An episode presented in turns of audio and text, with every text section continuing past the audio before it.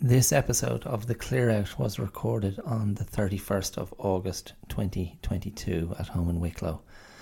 And it's a discussion uh, about the battle between anxiety and calmness. And I argue that we are living in an age of anxiety and talk a bit about how the nature of how we consume the world has changed uh, with the with the digital age. So there's a correlation there between the advent of ever increasing and ever more accessible technology and information platforms and the increase in our anxiety. Uh, I talk about how some of us may be naturally calmer and naturally more anxious than others, and I look at how to perhaps redress the balance there. So that's um, that's broadly what today's episode is about.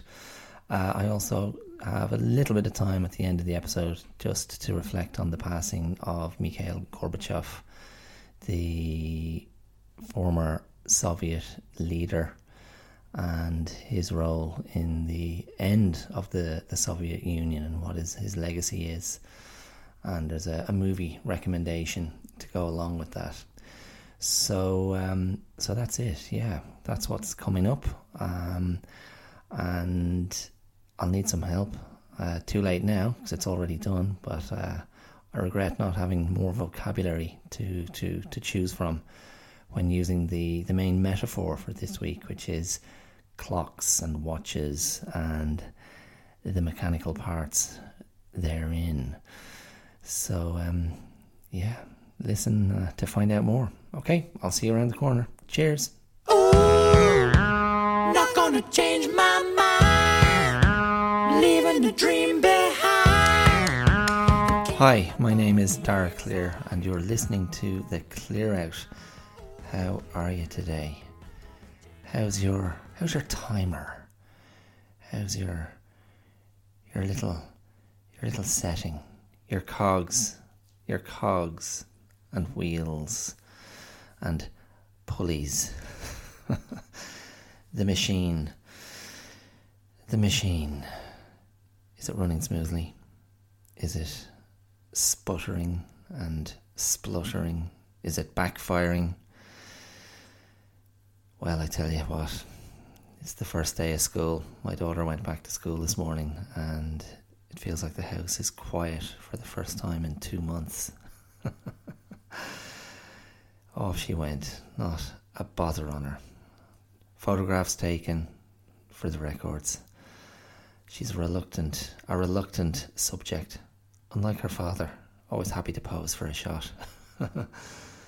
Although she has of late had the habit of surreptitiously getting a hold of my phone or my wife's phone and taking little on the sly selfies or I'll pick up my phone and realize there's 57 shots of one of her cuddlies, one of her soft toys, and these strange selfies with her looking down at the screen from above. Anyway, best of luck to her. It'll be a while now. You mark, you mark my words. Mark this date. It'll be a while before she gets her hands on her own mobile phone. She, uh, she's not yet nine. She'll be turning nine in October. So, anyway, best of luck to her first day of third class. Sort of moving into the, the senior ranks. Um, yeah, it's amazing. It's a it's amazing how quickly it goes. Oh, I remember holding her in my arms, shedding tears of joy and relief over her little head. It's amazing how quickly it goes. I try, I, I, I try to um, to not to not be complacent or blasé about this time I have with her. Um, I try to to remember uh, or to, to, to, to remind myself that the time well, I mean realistically, the time when she's still willing to listen to me, to spend time with me, wants to spend time with me, wants to do stuff with me, there's there's less of that time left. Um, because really she's closer to closer to the time when I will not be of interest to her. Uh, perhaps my, my wife won't be of interest to her either, seeing as it's just a few years really to the teen years, and um, the real pure childhood stuff is coming to an end. Now I'm not being I'm not being fatalistic or morbid or um, I'm not trying to put any sort of a, a, negative spin. I'm just trying to look at it and go, you don't want to look back at this time and go, I didn't appreciate her while she was just this abundant, this ball of abundant energy and positivity and re- a reasonable amount of openness to uh, to the exchange, to the interaction. Um, definitely, that's something that's that struck me. Um, I remember, I remember watching a documentary. Maybe maybe I've mentioned this before.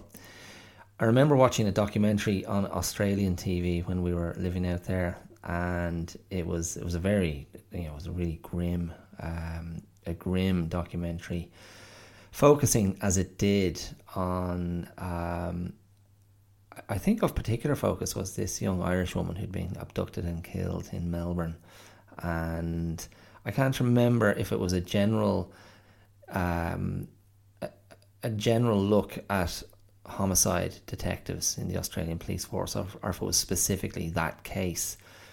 But I remember a, a very experienced homicide detective almost breaking down while being interviewed at one point, and it had nothing to do with the ghastly, grisly things he'd seen throughout his career. He was crying because he hadn't spent more time with his children, and um, that really struck me. And it wasn't. I mean, I, I feel like my wiring and my disposition is already leaning towards I want to spend as much time as possible with my daughter, and have have always done really. So I'm lucky in that regard, and I've been lucky with the type of work I've chosen, um, and the type of work I, I haven't chosen.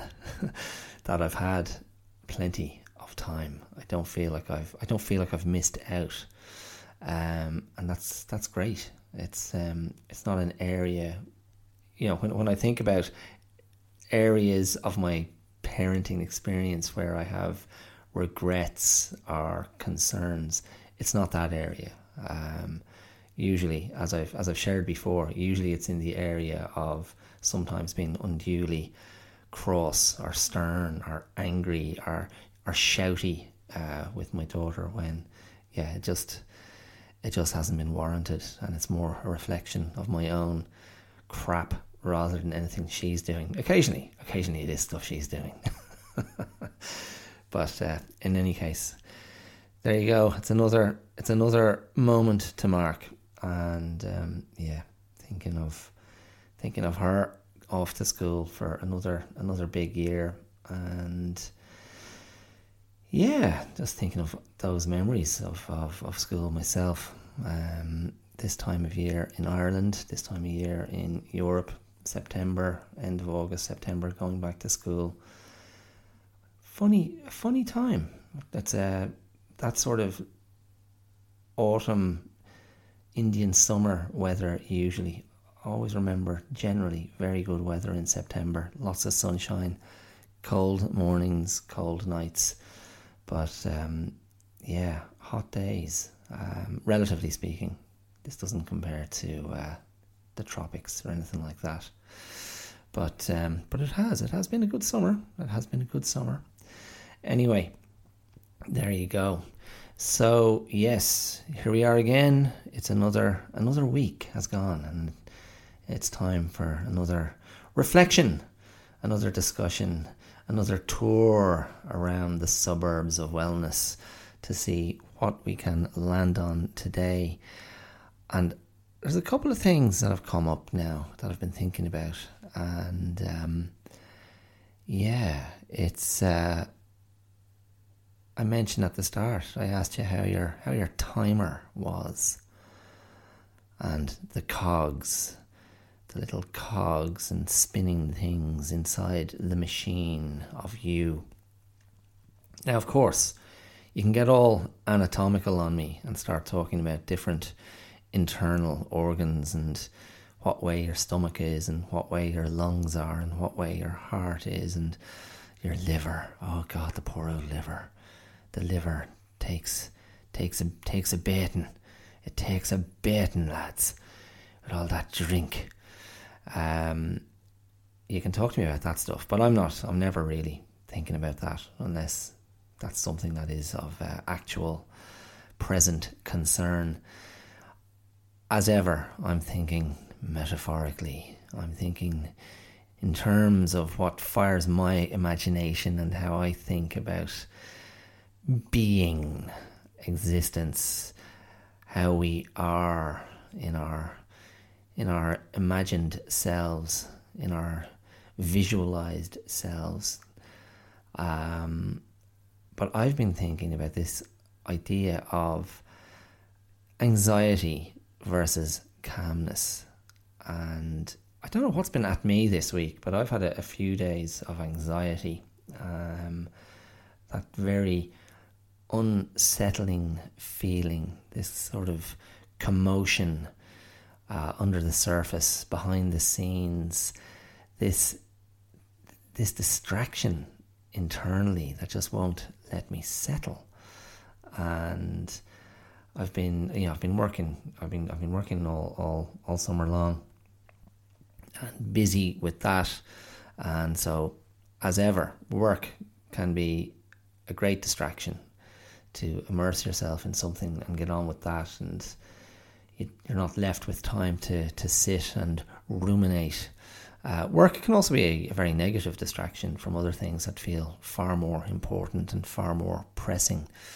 Work has a, a horrible way of getting in the way of life, and um, yeah, that's why when we when we find work, I think we should always be always be asking ourselves: Is this where I am best being put to use? Am I making the best of myself? what purpose is this serving? Um, or am I just a cog in that machine? Uh, and sometimes that can be that can be an answer. Um, but in any case, this idea of anxiety versus calmness, um, and where we where we naturally run, where we naturally operate, and when I say that, what I mean is what's our what's our default setting, our default inner tempo, and that's what I mean by a, setting.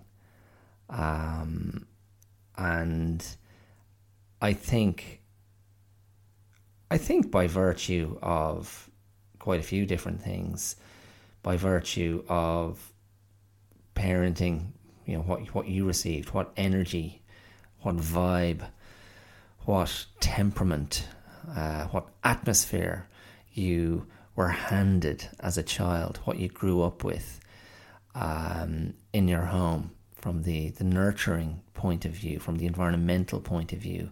That's obviously a massive factor in your inner tempo, your your natural your natural internal pace, barometer, metronome. Um, and also, of course, it can be something inherited. You might um, inherit something from either parent or both parents in terms of that tempo. Um, so, and then maybe you have something that's all your own. That's all your own. So, some of us may just have a calmer, slower, more moderate tempo. And I didn't bother look up my musical terms before uh, I started recording, but um, there, yeah, there, there, there's something. There's some. there'll be there'll be some musical term to decide to uh, to denote that very gentle, languid, easy, calm expression of one's instrument. Uh, it may be legato. Um, we used to use those terms in uh, in acting school, legato and staccato, um, and the idea of legato being fluid, flowing, smooth, calm, connected, as opposed to the choppy, uh, interrupted energy of staccato, choppy, bitey, barky, snappy. Oh, listen to those lovely onomatopoeic, onomatopoeic words. Snap, bite, bark.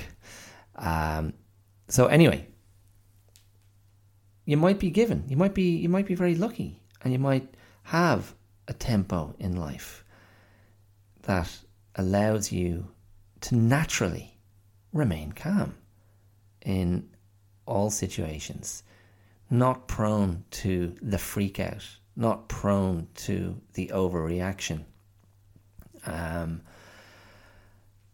able to.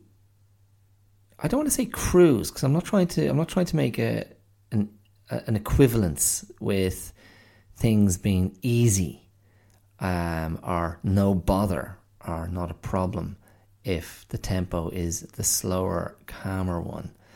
Um, but it certainly buys more time, I think. It certainly buys more time and more space to to respond in a way that perhaps allows uh, a decision that is that is more optimal for you. The the other tempo, if your setting is basically one that's set at a higher frequency, uh, more. I don't know if, and, and again, we can you can we can make an, an assumption of a finer instrument, finer tuning. Um, I don't want to go to that place. I don't want to jump up there because, as I've said, I, have mentioned this many times um, over the podcast that I do believe we're living in an age of anxiety. Um, and I don't need to go through all the news headlines and lay out all the different things that are, are happening in the world um, from a, a, you know climate point of view or economic point of view or health point of view. The um, I would say the, the, the, the tempo of the world has has never been more frenetic. Uh, certainly in terms of what we're being presented with um, across all media platforms. Um, I think we're given an awful lot of information that is um, is extremely provocative, is extremely um, overstimulating, um, is aggressively insidious, and that that definitely gets inside us. And well, again, maybe maybe maybe for someone who, who, that doesn't affect, maybe that just bounces off you. But I don't know. I don't know. Um, this is also, I think, linked to the digital age, which is that's how I describe really the last 20 years. Um, I think the acceleration of technology, the acceleration of the big tech companies, the advent of social media platforms, um, all of this has contributed to um, a worldwide change in how we interact with each other and how we consume the world. And while there are obvious benefits to that, uh, the, the, the, sort of accessibility to to people all over the world, um, the accessibility to markets all over the world, the the, the multiculturalism of that, the ability to to change our, our working practices uh, that may give us more freedom, the ability to work for international companies without having to go to another country, um, all of these kinds of things, um, access to access to information, access to learning, access to arts. Um, it's never been easier to access music and movies and books. Um, all of that stuff is is fantastic, um, and yet, and yet, these new habits, these new lifestyle habits, these new consumption habits, are, I believe, pushing us away from thoughtfulness. They're pushing us away from reflection. They're pushing us away from consideration. Um, the democratization of of access to to public platforms. Um, you know, that's what I avail of. That's what I've availed of. Availed of with my my blog, for eight or nine years, and now with the um, with the podcast as well, I'm doing that. Um, but my reluctance initially to do anything um, in this domain was because um, I didn't want to contribute to to something um, superficial, insubstantial, trivial, um, sound bitey, performative, um, something that was just uh, an opportunity to curate an image, get a hit. I don't know. What I saw was just this deluge of opinion, um, deluge of, I suppose, I mean, look, to step back from which is you, you kind of go, well, okay, it's a new, it's a new mode of communication.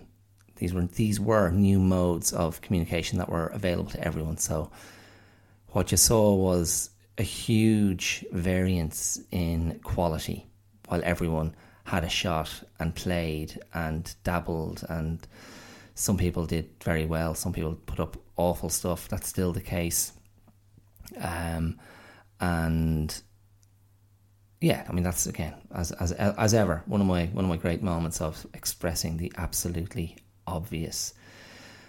But um, the you know the, the the the point I was trying to make was all of this stuff has contributed to a dilution of quality a, a dilution of quality, uh, a huge increase in quantity, but the the quantitative aspect of it um, is that we have been receiving and producing smaller pieces of information in much larger quantities. So, digestible pieces of information. And it's what platforms like Twitter have thrived on, obviously, with their the you know the limit of how much you can put up on Twitter. Um, and it's what a lot of media platforms have thrived on. There's a way of delivering information and a way of delivering news that ultimately ultimately has you know has has leaned more and more and more towards uh, sensationalism. It's in a way, it's like everything has become tabloid journalism. In a way, I mean, I know there's there's there's a very cold, um, balanced arguments to, to counter that. There's still long form journalism available on many platforms, but ultimately, it feels like it has been and continues to be uh, a bit of a race to the bottom, and the way uh, the way discourse has gone about so many different matters, the and the particularly the fear of offending people, um, and the fear of being accused of not being sensitive enough, um, the the fear of being the fear of being cancelled, um, has really led to a um, a less powerful and less incisive um, and less trenchant form of discourse, uh, particularly around social issues and political issues, um, and and I suppose if you want to put cultural issues into that as well, um, we're talking about culture wars and identity politics. So we're, we're back into this area of the dubious uh, righteousness of woke politics, um, which I've, I've discussed before at length. Um, but in any case, so all of that stuff has led us to a sort of an acceleration, an acceleration of how we consume the world. And that acceleration, I believe, has become a key component in in a general sense of acceleration in our lives. And that feeds back into what I started talking about, because that feeds back into our setting, our timer, how we feel.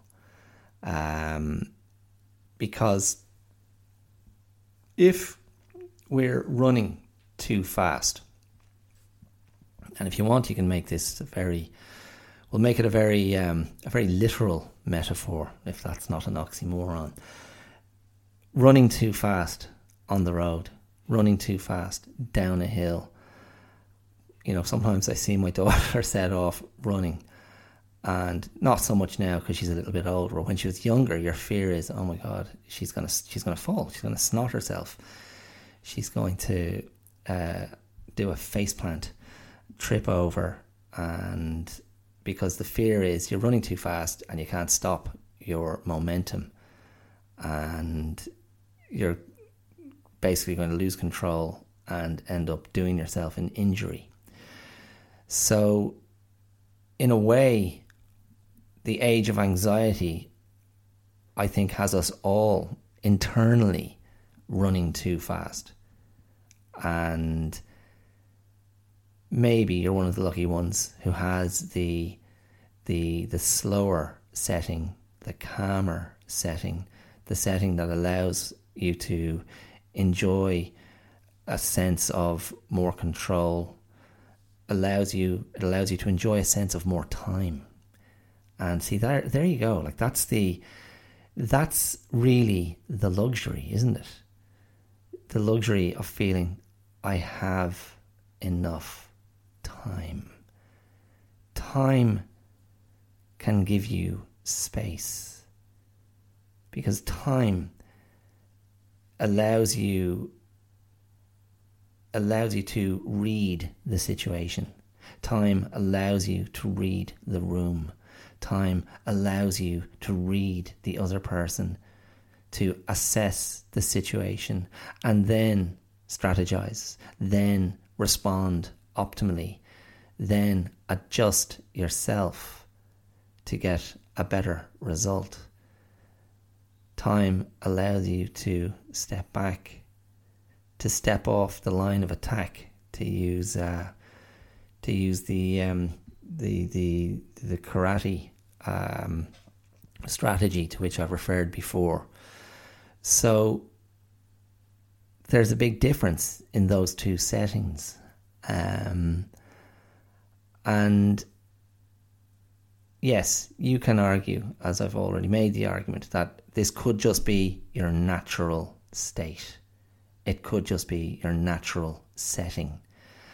Um, I can't help but feel when I conceive of these things, when I think about these ideas, that the the higher, faster, speedier setting lives higher in the body. That it's a very upward, um, it's a very it's it's upwardly placed in the body, and the the result of that is a feeling of of detachment from the ground, a feeling of being disconnected, whereas the slower setting, the calmer setting, if you will, sits lower in the body and drops down deeper into the belly. And I can even hear as I speak, as I visualize this, I can hear my voice change. because that drop down brings connection.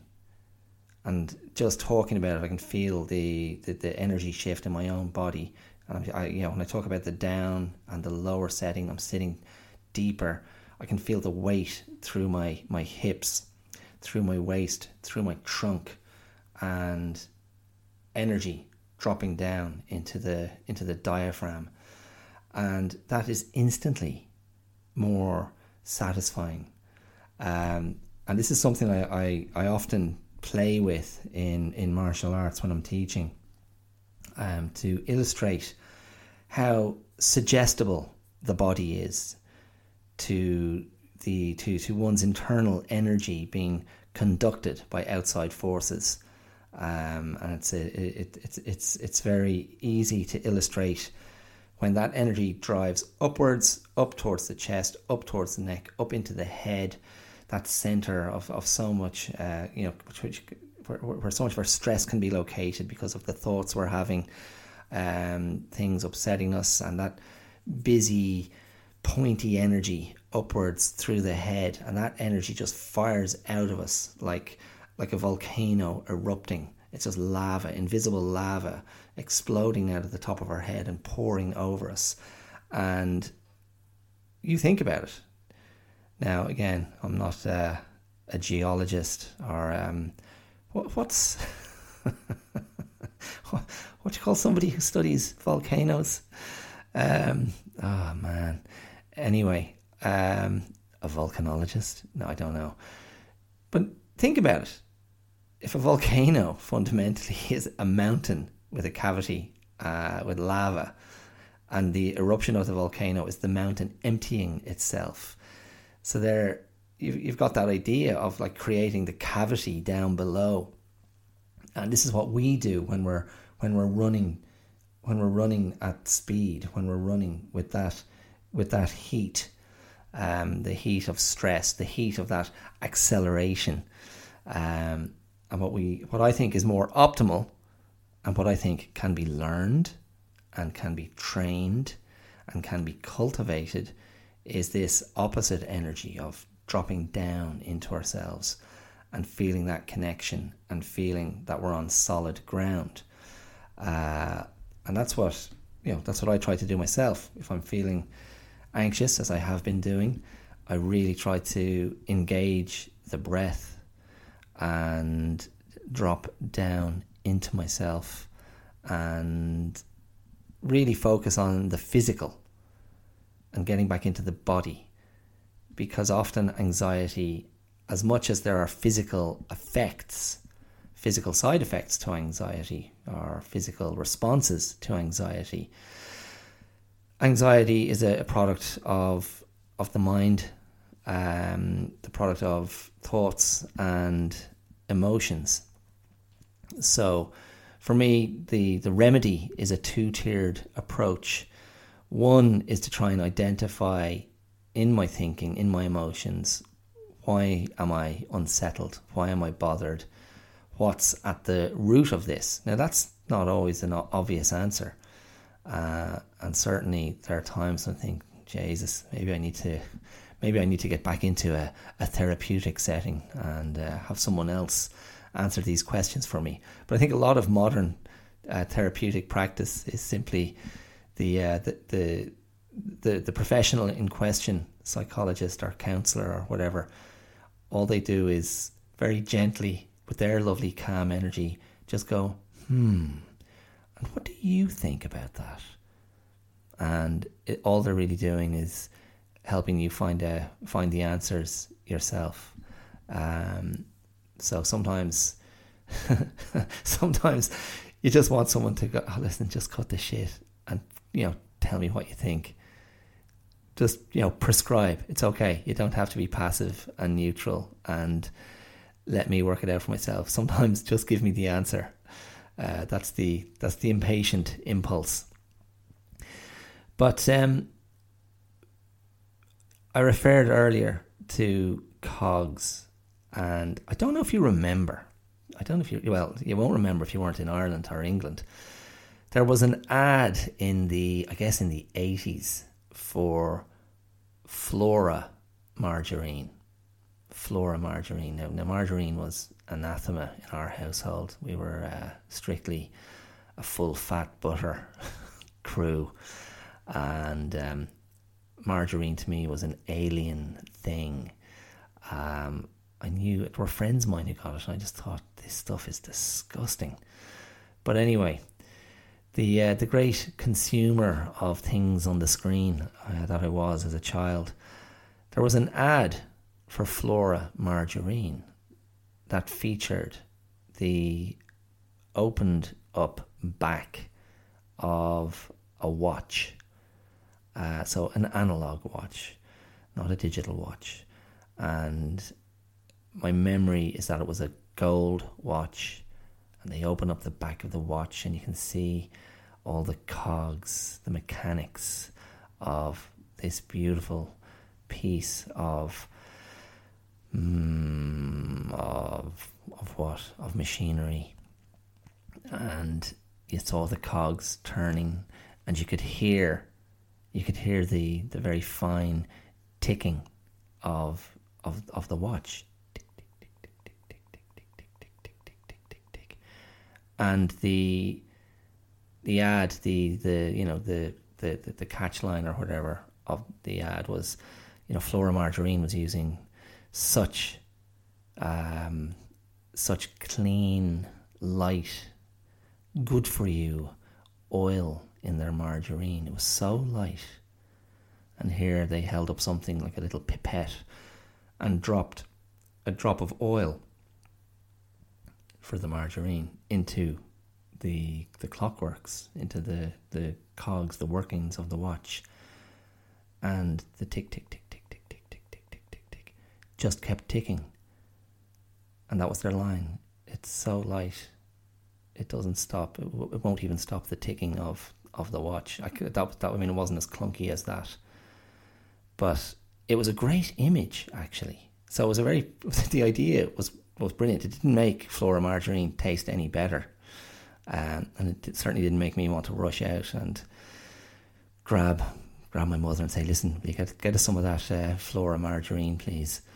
Uh, no interest whatsoever.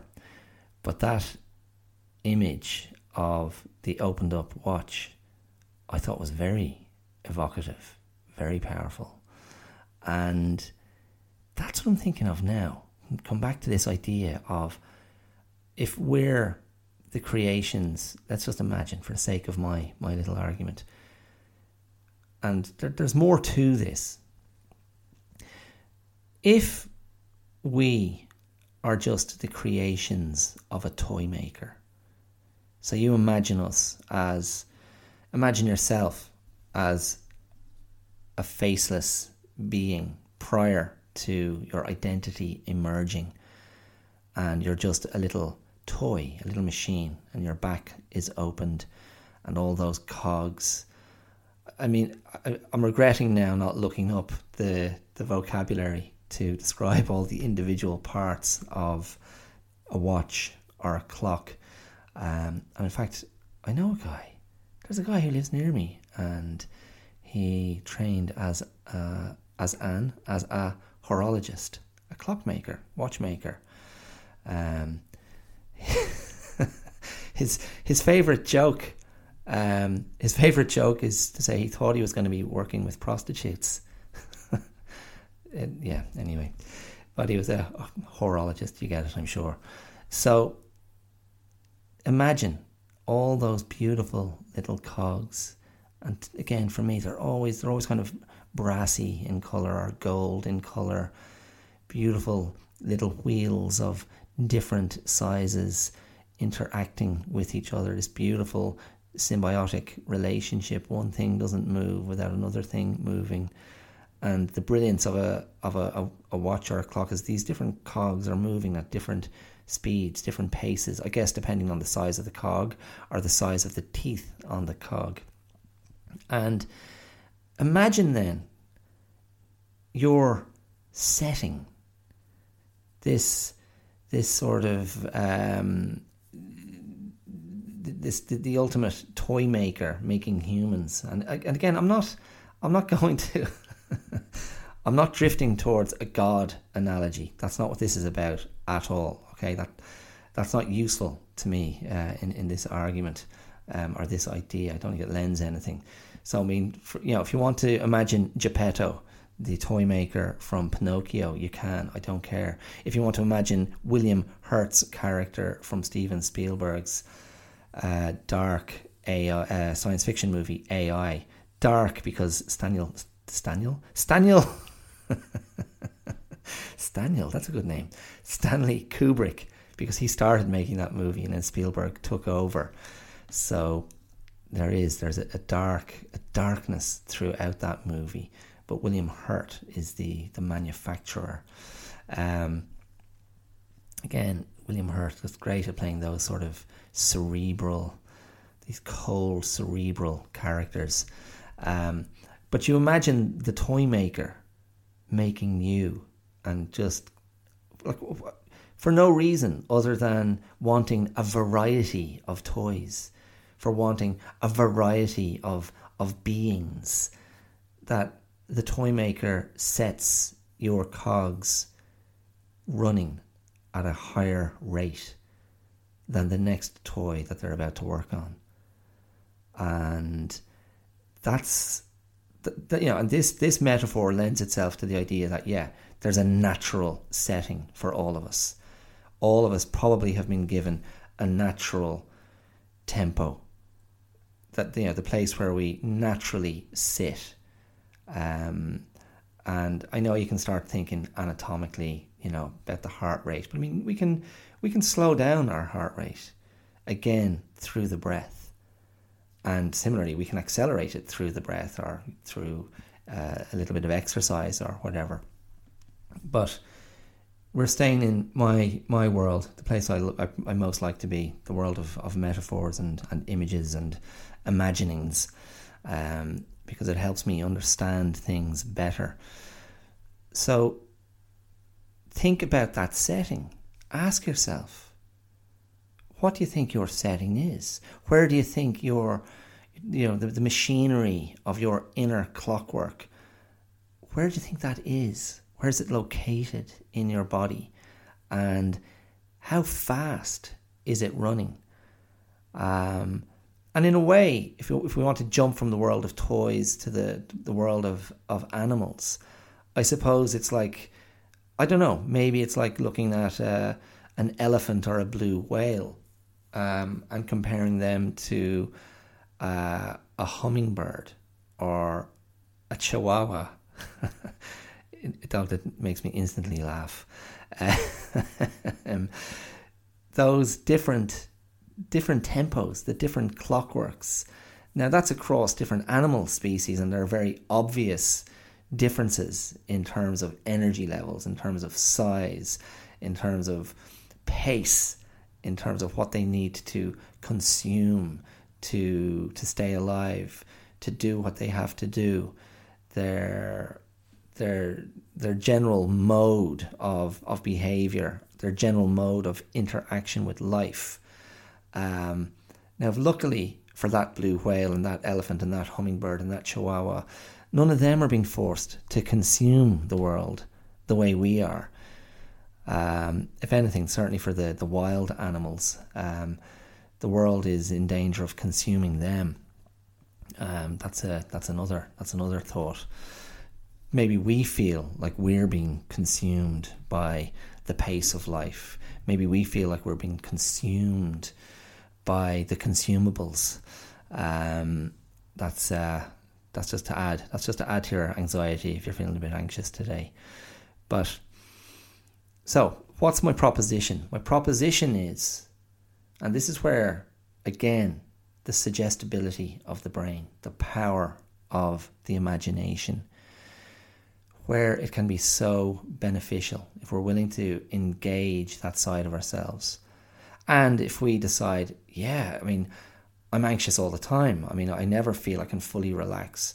And we do a simple visual exercise like visualing. Visualing. I'm just, I'm really loving the um, the new words, the neologisms I'm coming up with today. Staniel visualed the click walk. If we visualize the components of the watch, the components of the clockwork, this machine that sets our tempo, and if we feel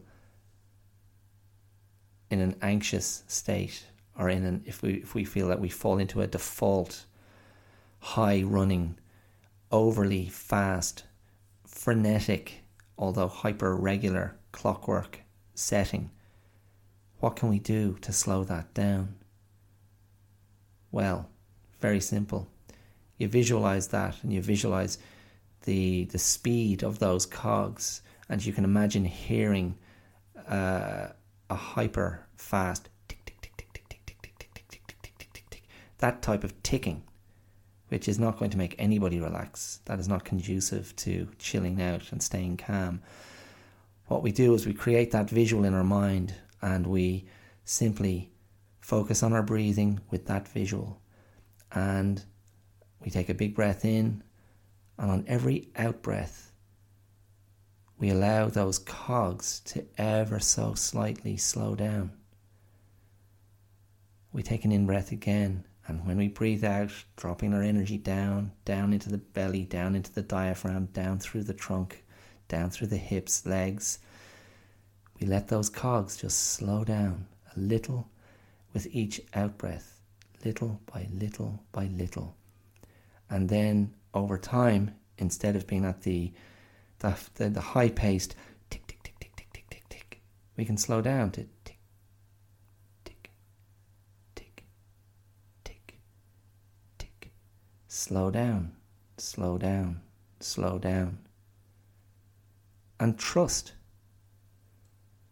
that that tempo, the slower, more relaxed tempo, is accessible to us, is available to us and it's pulling energy back back into ourselves rather than that accelerant that's pulling us away from ourselves that's rolling us down the hill that's running us off the road into the ditch that isn't allowing us to take the space and take the time to relax um, and if you want another another movie analogy um, Unforgiven, Clint Eastwood's Western masterwork. Um, funnily enough, I, I, I just I just rewatched another one of his, uh, you know, greatly hailed uh, directorial efforts. I think it's from '76. That was um, the outlaw Josey Wales, uh, where he's the the Confederate soldier who, well, he wasn't a soldier, he was a Confederate, um, uh, a Southern man who wanted to uh, keep the war going after his, his, his wife and child had been butchered by rampaging Union soldiers. Um, and he joins up with a bunch of renegades who ultimately surrender, but he wants to keep fighting. Um, it's actually a beautiful film to look at. Some really, yeah, lovely cinematography and a couple of very um, iconic framings of Clint um, when he's just about to unleash hell. But um, there's one, there's one bizarre. Uh, it's it's not a motif as such, but this um, running joke in the movie is that he's um, he's he's he's almost always chewing tobacco, and has to spit out that you know gross black spit somewhere, and it feels like there's four or five times in the movie where there's a dog who's sort of around or kind of his companion, and he kind of looks at the dog with contempt and spits his tobacco tobacco juice on the dog. It's um, it's bizarre. Um, but anyway, that's so. So that, that again have the animal, the animal activists up in arms. There's also a very funny performance in that movie by uh, an American Indian actor, Chief Dan George, um, who just has this sort of. He's an elderly uh, American Indian who ends up teaming up with Josey Wales, Clint's character, and he sort of cuts all the the self seriousness and po facedness of Clint's earnest, determined, grim reaper of a cowboy. And uh, yeah, Chief Dan George, he's just a he's just a tonic. he's very funny. Um, yeah, there's some, and then there's a there's also a, speaking of the American Indians, there's a meeting that Clint has with the uh, the fearsome leader of the uh, of the Comanches, and um, I suppose it was Eastwood's way of showing, um, you know, through his character that he had respect for the legacy of the American Indian. There's a very funnily scripted scene, like a impromptu peace treaty that Clint negotiates. So he and his crew of would-be settlers will be left alone by the the Comanches. Um, anyway, look, whatever, worth worth looking at. Um, but Unforgiven is what I wanted to talk about.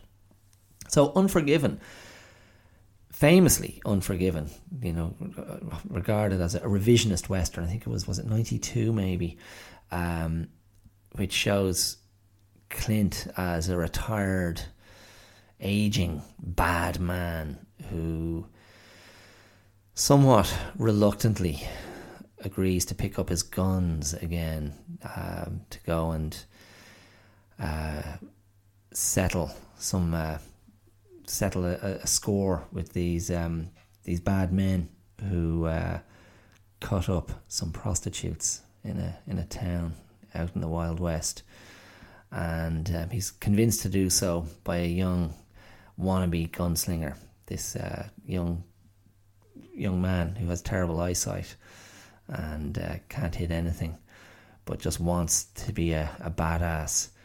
Um, and Morgan Freeman accompanies him, his old his old uh, comrade from the bad old days. And it was revisionist because I suppose it, it showed the the myth of these gunslingers. I exposed the myth that they were they were mortal, they were frail. It it sort of it didn't um, glorify them or deify them, um, and it pitches Eastwood's character up against um, real nasty Gene Hackman. Uh, he's Little Bill, the sheriff of the town where the action goes down. Um, and ultimately, Gene Hackman is so mean and vicious that uh, he ends up killing Morgan Freeman. Um, and then Clint has to go back and get revenge and, uh, you know, settle all debts, so to speak. But his his thing is, and this I think he he reveals his philosophy of killing or his strategy for killing more so um, to the young man at one point in the movie, and basically it's like stay calm, take your time, raise your gun slowly, and take out who you have to take out because if you if you succumb to the fear and the anxiety, uh, you're going to make a mistake. You're going to miss. You're going to fail to reload your weapon in time. You're going to drop it on the floor, and of course that all comes to pass just as he describes in the the final sequence, where um, he he he takes out Gene Hackman. That that movie stands up really really well. Some fantastic performances. Um, yeah, Clint is great. Gene Hackman, Morgan Freeman, uh, Richard Harris. Um, yeah, really really excellent. So um, so there you go. If you want to uh, if you want to stay calm, if you if the if the the mechanics of the clock don't help you, maybe maybe think of Clint Eastwood in Unforgiven as the the bitter old pro who still knows what he what has to be done when it has to be done. Stay calm. Raise that arm slowly. Take aim, and away you go. Um, yeah. So there you go. Um, so another thing in the mix this week, um, and I'll probably uh, I'll probably wrap up with this. Mikhail Gorbachev just died a couple of days ago, and um, Gorbachev, of course, was the the last leader of the Soviet Union before the the wall came down, before the walls came down, the Berlin Wall specifically, and then the walls, uh, the metaphorical walls of the many of the states that comprised the Soviet Union. Um, and Gorbachev was at the forefront of creating the pathway for that uh, between he and Ronald Reagan, just finally taking the the heat out of the the last bit of heat out of the Cold War and de-escalating their nuclear weapon systems. Uh, and Gorbachev ushered in the era of glasnost, which is openness, and perestroika, which is restructuring or reconstruction. Um, he he felt that that was that was the way forward.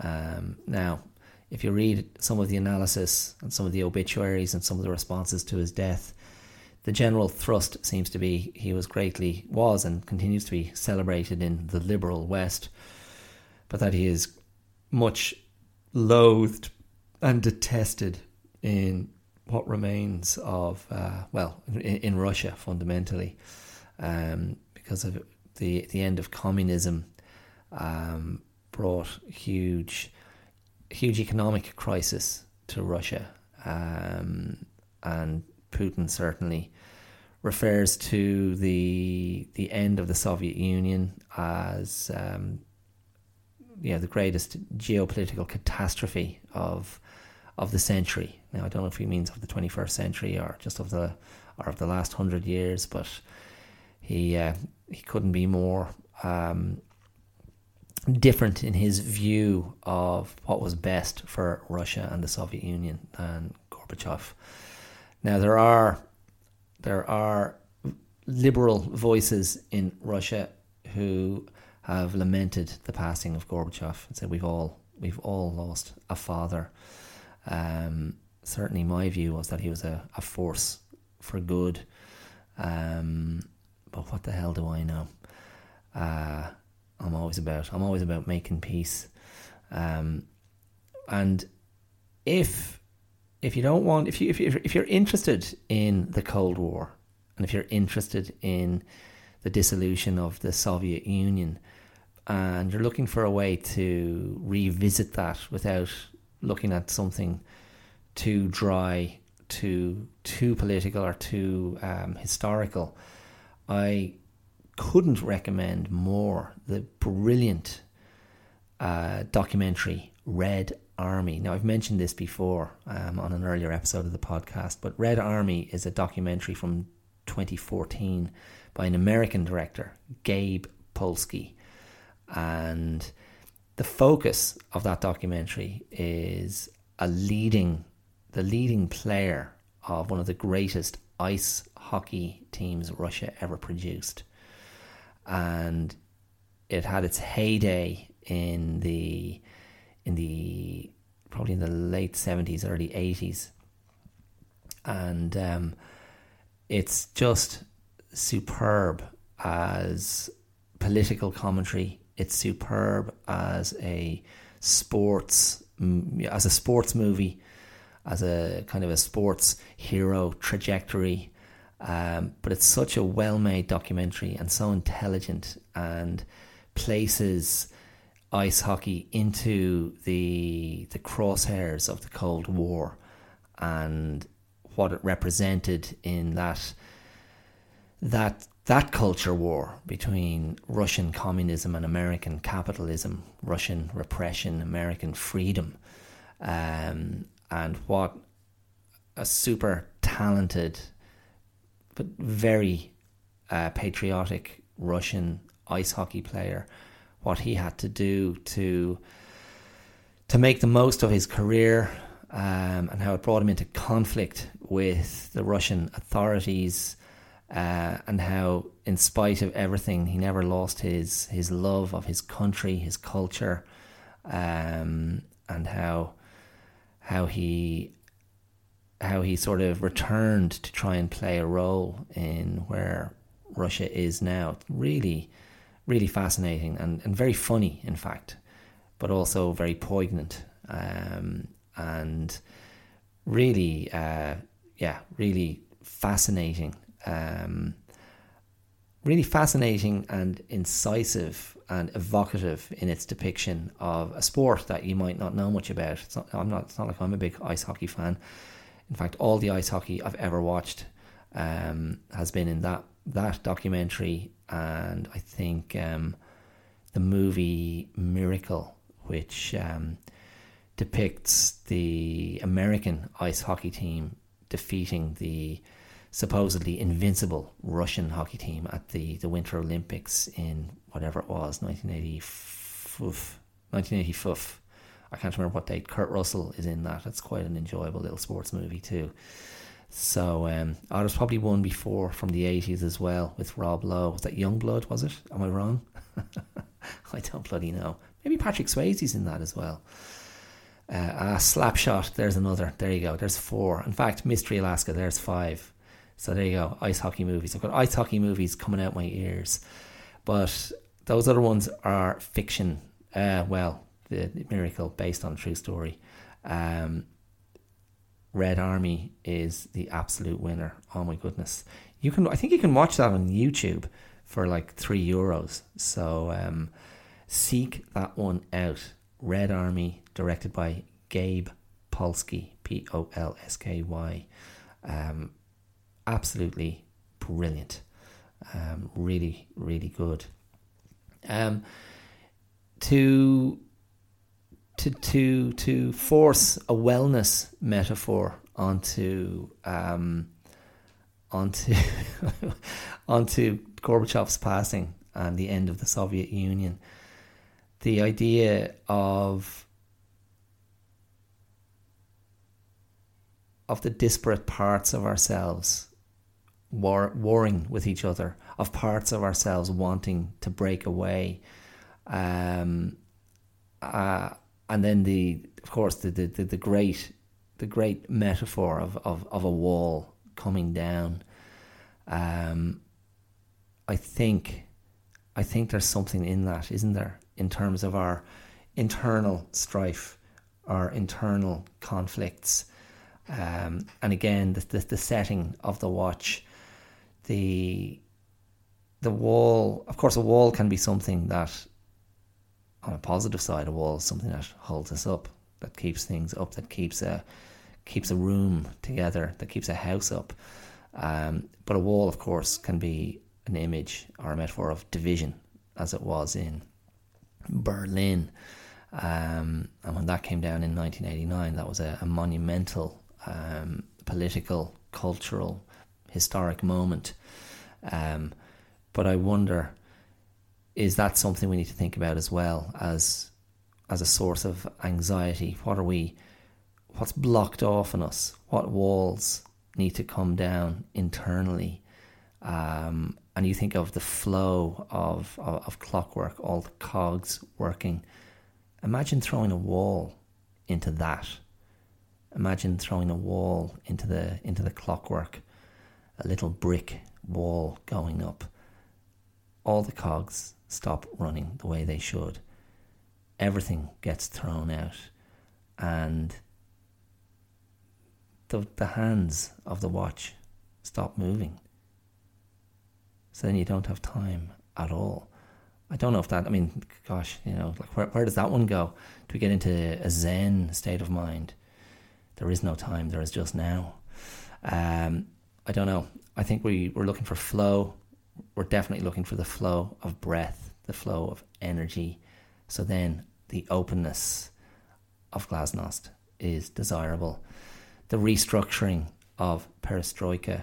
Restructuring takes work and restructuring is confronting. But if you're not in a well place, it's kind of necessary, isn't it? So, um, yeah, don't be afraid to go there. And uh, yeah, Mikhail Gorbachev, best of luck. Best of luck to him.